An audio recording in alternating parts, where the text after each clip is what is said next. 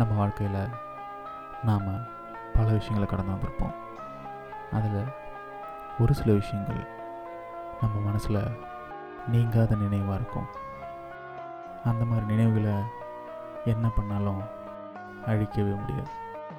உதாரணத்துக்கு சின்ன வயசில் என் ஃப்ரெண்டு என்கிட்ட பேசவே இல்லை அப்படின்னும் எங்கள் அப்பா நீ எல்லாம் எனக்கு பிள்ளையே இல்லைடா அப்படின்னும் என் காதலி இனிமே நம்ம நண்பர்களாகவே இருப்போம்னு சொன்ன அந்த தருணமும் பலரோட வாழ்க்கையில் நினைவுகளாகவே தான் இன்னும் இருந்துக்கிட்டு இருக்கு அந்த மாதிரி நினைவுகளை தான் நம்ம இந்த பாட்காஸ்ட்டில் பார்க்க போகிறோம் இது நினைவுகள் தமிழ் பாட்காஸ்ட் நான் உங்கள் சக்தி. நினைவு